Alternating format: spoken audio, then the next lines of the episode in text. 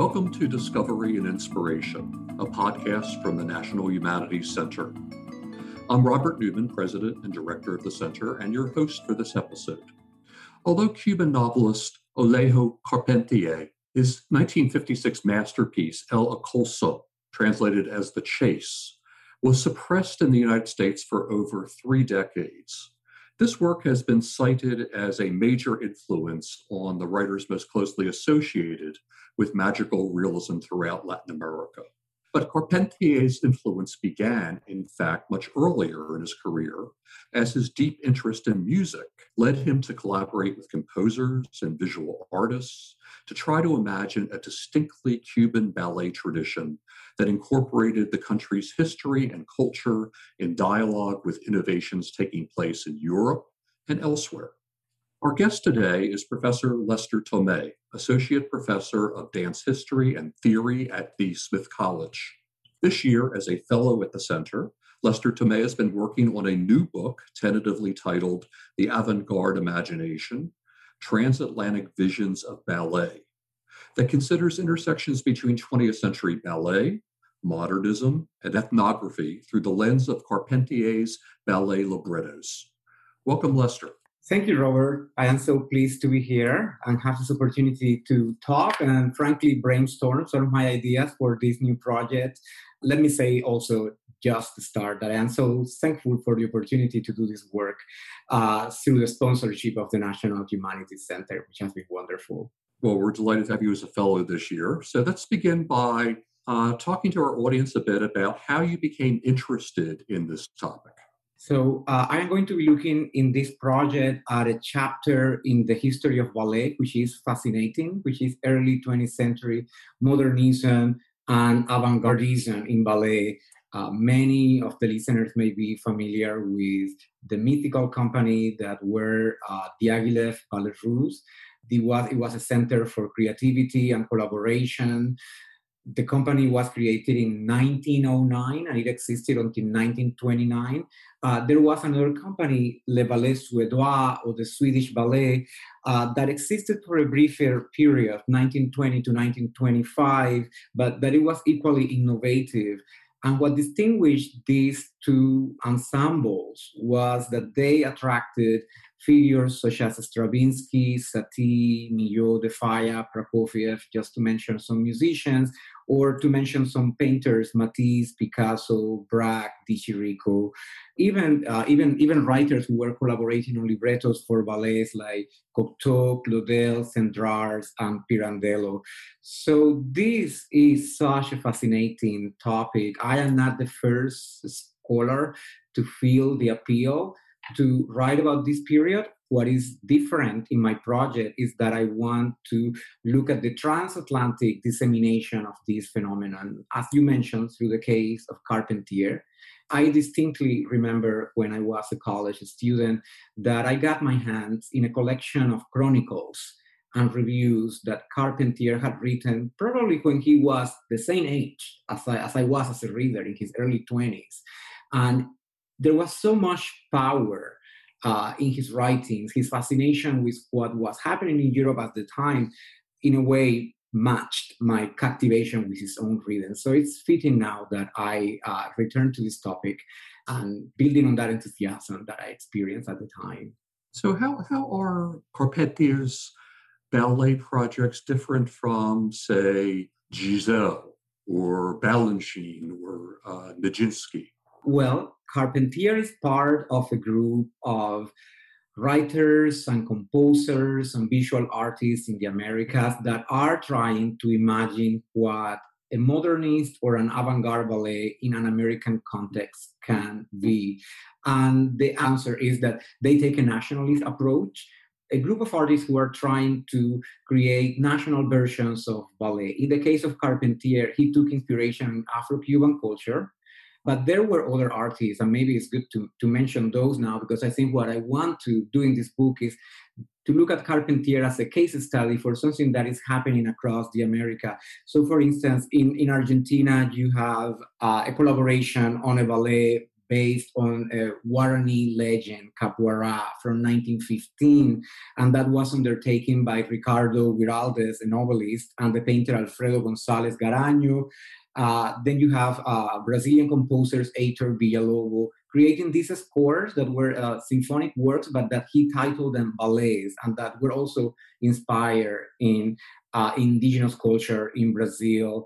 In Mexico, there are attempts to create ballets inspired in the Jarabe Tapatío, which is one of the national dances in Mexico, in 1919, or Carlos Chávez, the Mexican composer, is creating what he characterized as Aztec ballets, scores for Aztec ballets. And in Peru, you also have an equivalent to that with composer Teodoro Valcárcel, who is working on a similar experiment to create a Quechua choreographic experiment. So talk to us a bit about the development of Afro-Cubanismo that you're studying. Yes.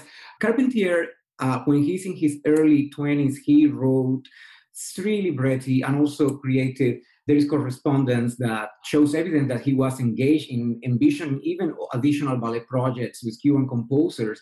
And these works, these libretti, they are among the first examples of what is called Afro-Cubanismo. Afro-Cubanismo was a cultural movement that extended from music to the visual arts, to literature, to also cultural anthropology that reclaimed the Afro-Cuban cultural heritage as essential to the definition of Cuban culture, as something that Cuban artists and intellectuals had to take pride in. Until that point, the intellectual establishment in Cuba, for the most part, had regarded Afro-Cuban culture as backward or as uncultured, and the proposal to create a national art based on this African legacy of Cuban culture, that was not viable before then. But in the 1920s, it becomes viable, it becomes highly desirable. That is in itself a reflection of the interest in African culture that was part of avant-gardism in Paris. Right? You know, you are familiar probably with the vogue for African culture in the arts, as exemplified by a dancer like Josephine Baker or by Picasso's interest in African sculpture. So this was in dialogue with that, except that this group of Cuban painters and writers, they had firsthand knowledge of Afro-Cuban culture. They were engaged in ethnographic study of Afro-Cuban music and dance. And that's another thing that sets Carpentier's work apart from a work like, for instance, you have mentioned earlier, the works of Balanchine and Giselle. Carpentier at this point is in this early stage of his career. And now we know him as a novelist. Back then, he was doing journalism. He was writing poetry. He was writing ballet librettis. But he was also doing anthropology and publishing ethnographic articles on Afro-Cuban religious rituals, actually. So one of the things that's particularly important, I think, about your project is that it's a transatlantic project. Can you talk a bit about how this work gets disseminated throughout the Americas? That's one of the things that I think I would like to bring attention to. I think the work is transatlantic. In the transatlantic dimensions are several. First of all, this is a time period when some of the composers and visual artists in the Americas who become central figures in the development of modernism on this side of the Atlantic, they are going to Paris to study in Paris or to other European centers. But then in the case of dance, we also have visits and tours by European dancers who come to the Americas. Pavlova, for instance, she travels through practically every country in Latin America and also extensively throughout the United States. And she was in Cuba in 1915. So there is a travel of dancers and artists going in both directions. What I propose is that that's not the only history to be told about the transatlantic dissemination of ballet. Something that I want to work on and establish with this project is that ballet had become so alluring as a source of creativity and innovation that there was wide coverage of ballet developments in Europe on the media in the Americas. So Carpentier, for instance, what he was doing is that he was reading French magazines that arrived to Cuba, French literary journals. And then he was taking his inspiration from that And he actually was reproducing some of that information in the articles that he wrote himself. To give you an example, when Le Ballet Russe premiered one of its most iconic pieces, Les Noces by Bronislava Nijinsky, with a score by Stravinsky, 1 month after the premiere, Carpentier is already writing about the work for a Cuban publication. So he did that because he had read about the work. So in literary studies, scholars have established the importance of magazines in the dissemination of modernism. And I want to apply that to what I call the circulation of the ballet imaginaries. Because ballet is something that we do with our bodies. Our general idea is that you have bodies, you need bodies traveling for the concept of ballet and the genre to travel itself. And what I want to propose is that there was a lot of other ways in which information about ballet was circulating at the time, not just from Europe to the Americas, but also within the Americas. When Carpentier starts working on these projects, he gives two examples of what he was emulating. And he was emulating the ballets with music by De Falla in Spain, the three-cornered hat, for instance.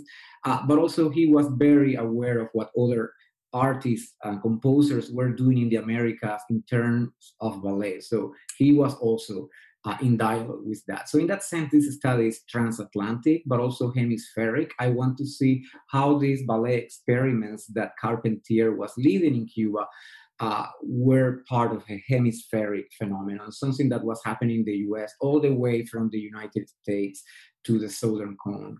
So it also strikes me that it's also an anti-colonial gesture as well as a nationalist affirmation. And the racial makeup of the troops are different from what one, at least in the Americas and in Europe, would normally see in a ballet troupe. So talk to us a bit about the political dimensions of these ballet projects. So maybe I could try to recreate the final scene of El Milagro de Anaquille, the miracle of Anaquille, which is a ballet libretto by Carpentier from 1927. So what's happening in that ballet, the premise is that there is character who is a U.S. filmmaker associated with Hollywood, and he's traveling through the Cuban countryside in the hopes of finding some exotic material for a movie that he wanted to create.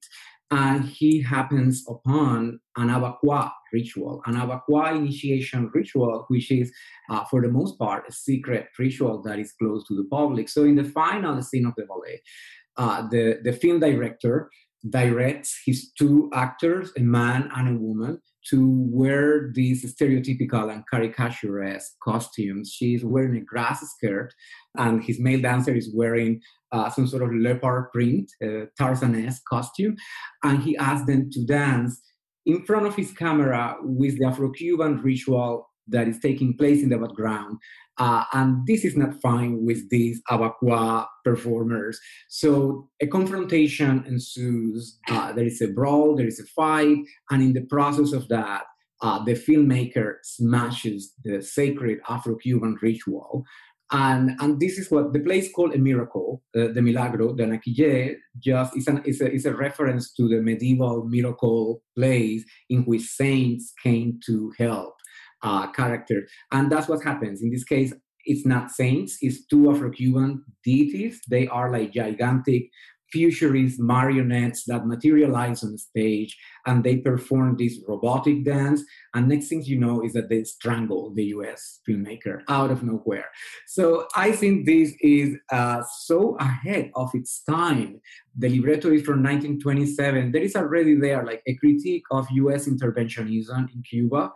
This was a period in Cuban history shortly after the Cuban independence from Spain and the Spanish-American War, in which the U.S. presence in Cuba is pervasive in the economy, in politics, on the cultural front, even military presence. So this is the context in which this ballet is created. It is an indictment of imperialism.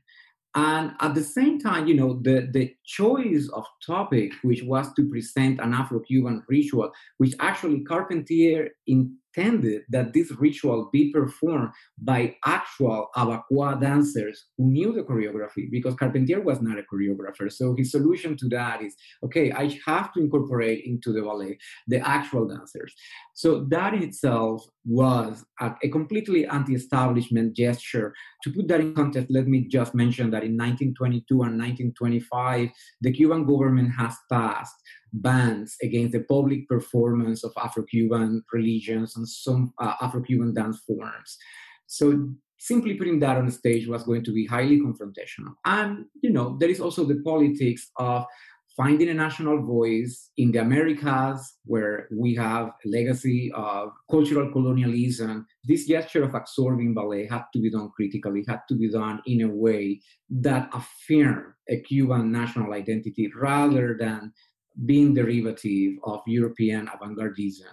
You know, just the last thing that I would mention, just in that scene, you also have a critique of the stereotype of the savage that were becoming ever present at that moment because of the popularization of cinema. And this is what the ballet is doing. It's like, it's documenting the process through which an exotic Hollywood movie is being produced and how these characters are represented as savages, and the ballet runs against that, actually.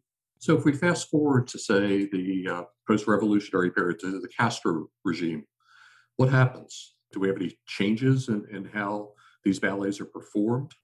These ballets that Carpentier created at the time, these libretti that he created at the time, actually they were not realized because there were no professional ballet companies in Cuba in the 1920s or any institutional form of support or infrastructure that made it possible to make ballets in Cuba. So they were utopian gestures in a sense, and spoke to his high level of enthusiasm with ballet, that he put all this energy in creating these librettos and collaborating with painters and composers when there were no choreographers in Cuba who could have done that. So two of his ballets, La Rebambaramba, which means like it's something that makes a lot of noise, like a carnival, like hulibalu of sorts, and The Miracle of Anaquille, they are produced in the early years of the revolution. The famous Cuban choreographer Ramiro Guerra, who was a modern dance choreographer and also an anthropologist, he created two stagings of these works, one in 1960 and the other one in 1961.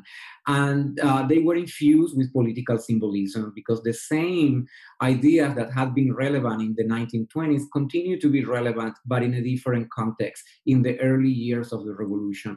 One, I think the most obvious, is the critique of American interventionism. We know that the Cuban Revolution defined itself against the presence of the and the power of the U.S. in Latin America. It was like a beacon of sovereignty in those years. The American poet Calvert Casey, which was in Cuba at the time of the premiere, actually interpreted the production of The Milagro de Anaquille in those terms and as an anti-imperialist gesture. But also the engagement with Afro-Cuban culture that had defined Afro-Cubanismo, it continues with the revolution under a new guise. A few weeks after taking power, the revolutionary government led by Fidel Castro declared that eliminating racism in Cuba was going to be one of the priorities of the revolution. There were a number of initiatives to do that, and the cultural front was very important. And these were years in which there was great visibility for Afro-Cuban culture and a great development for the anthropology of Afro-Cuban culture too. So when they were performed in 1960 and 1961, these two ballets spoke to that as well. What kept these ballet projects by Alejo Carpentier's from reaching completion? And in your study of these projects, what have you learned about studying something that is unfinished? What does that reveal? As I was saying, at the time when Carpentier wrote these librettos, there was no infrastructure. There were no professional dancers or choreographers in Cuba. Carpentier tried to work around those limitations creatively. He tries to work with a Cuban dramaturge. A score is actually created for the ballets. And also he designs are made by a Cuban painter. But this project did not move forward in Cuba. So what he did actually is that he approached Diaghilev in 1928. He leave Cuba after having been in prison for opposing the regime of Machado, and goes into exile in Paris. And he became part of the surrealist circle in Paris, and he had access to Diaghilev. And according to his correspondence, Diaghilev was quite interested in producing the ballet or discussing the idea further, at the very least. But that did not happen because Diaghilev died in 1929. So the ballets remained dormant.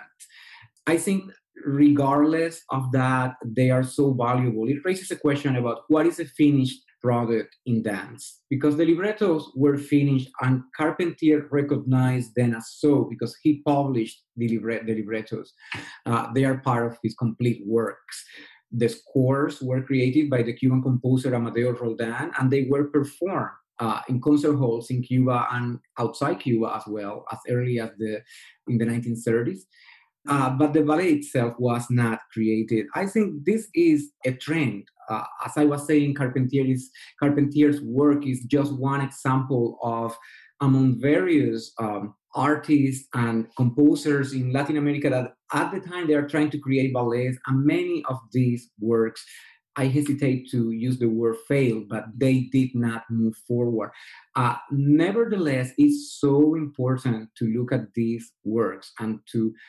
When we talk about history, normally we think of history as the history of events, but we know that history is also a history of ideas. So it is important to study what imagination made possible. And even in the context of avant-gardism, the imagination was such a central category because anything imaginable seemed possible. Artists were breaking barriers. Many of the things that they imagined, they were not realizable, maybe because of logistic concerns, or maybe because there was so much creativity at the time that they could not produce everything that they envisioned. But these ideas need to be revisited. I think when we talk about modernism and the avant-garde, we move between two poles. On the one side, there are the finished works. There are many of those. And on the other end, we also have like dozens of manifestos, the Futurist manifesto, the Surrealist manifesto.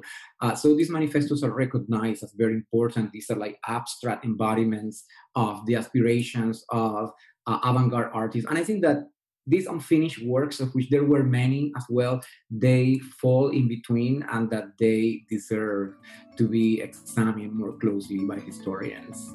What a wonderful project. Thank you very much, Lester Tomé, and thank you, ladies and gentlemen, for tuning in. I'm Robert Newman. Please join us again for the next episode of Discovery and Inspiration from the National Humanities Center.